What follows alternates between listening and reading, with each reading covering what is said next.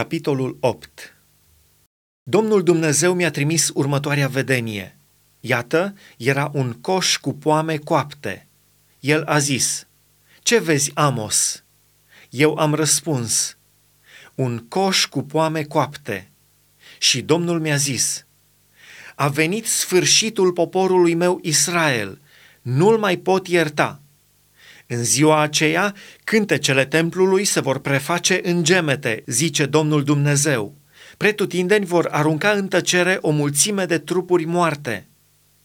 Ascultați lucrul acesta, voi care mâncați pe cel lipsit și prăpădiți pe cei nenorociți din țară, voi care ziceți: când va trece luna nouă ca să vindem grâul și sabatul ca să deschidem grânarele, să micșorăm efa și să mărim siclul și să strâmbăm cumpăna ca să înșelăm?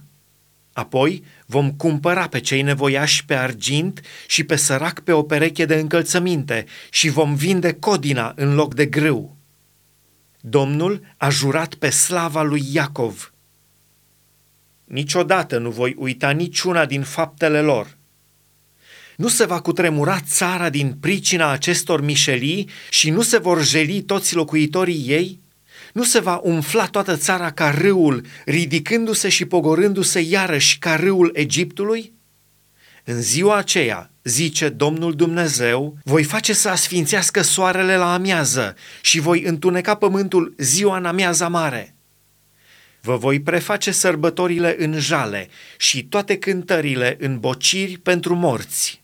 Voi acoperi toate coapsele cu saci și voi face toate capetele pleșuve. Voi arunca țara într-o jale ca pentru un singur fiu și sfârșitul ei va fi ca o zi amară. Iată, vin zile, zice Domnul Dumnezeu, când voi trimite foamete în țară, nu foamete de pâine, nici sete de apă, ci foame și sete după auzirea cuvintelor Domnului. Vor pribegi atunci de la o mare la alta, de la miază noapte la răsărit, vor umbla istoviți încoace și încolo ca să caute cuvântul Domnului și tot nu-l vor găsi.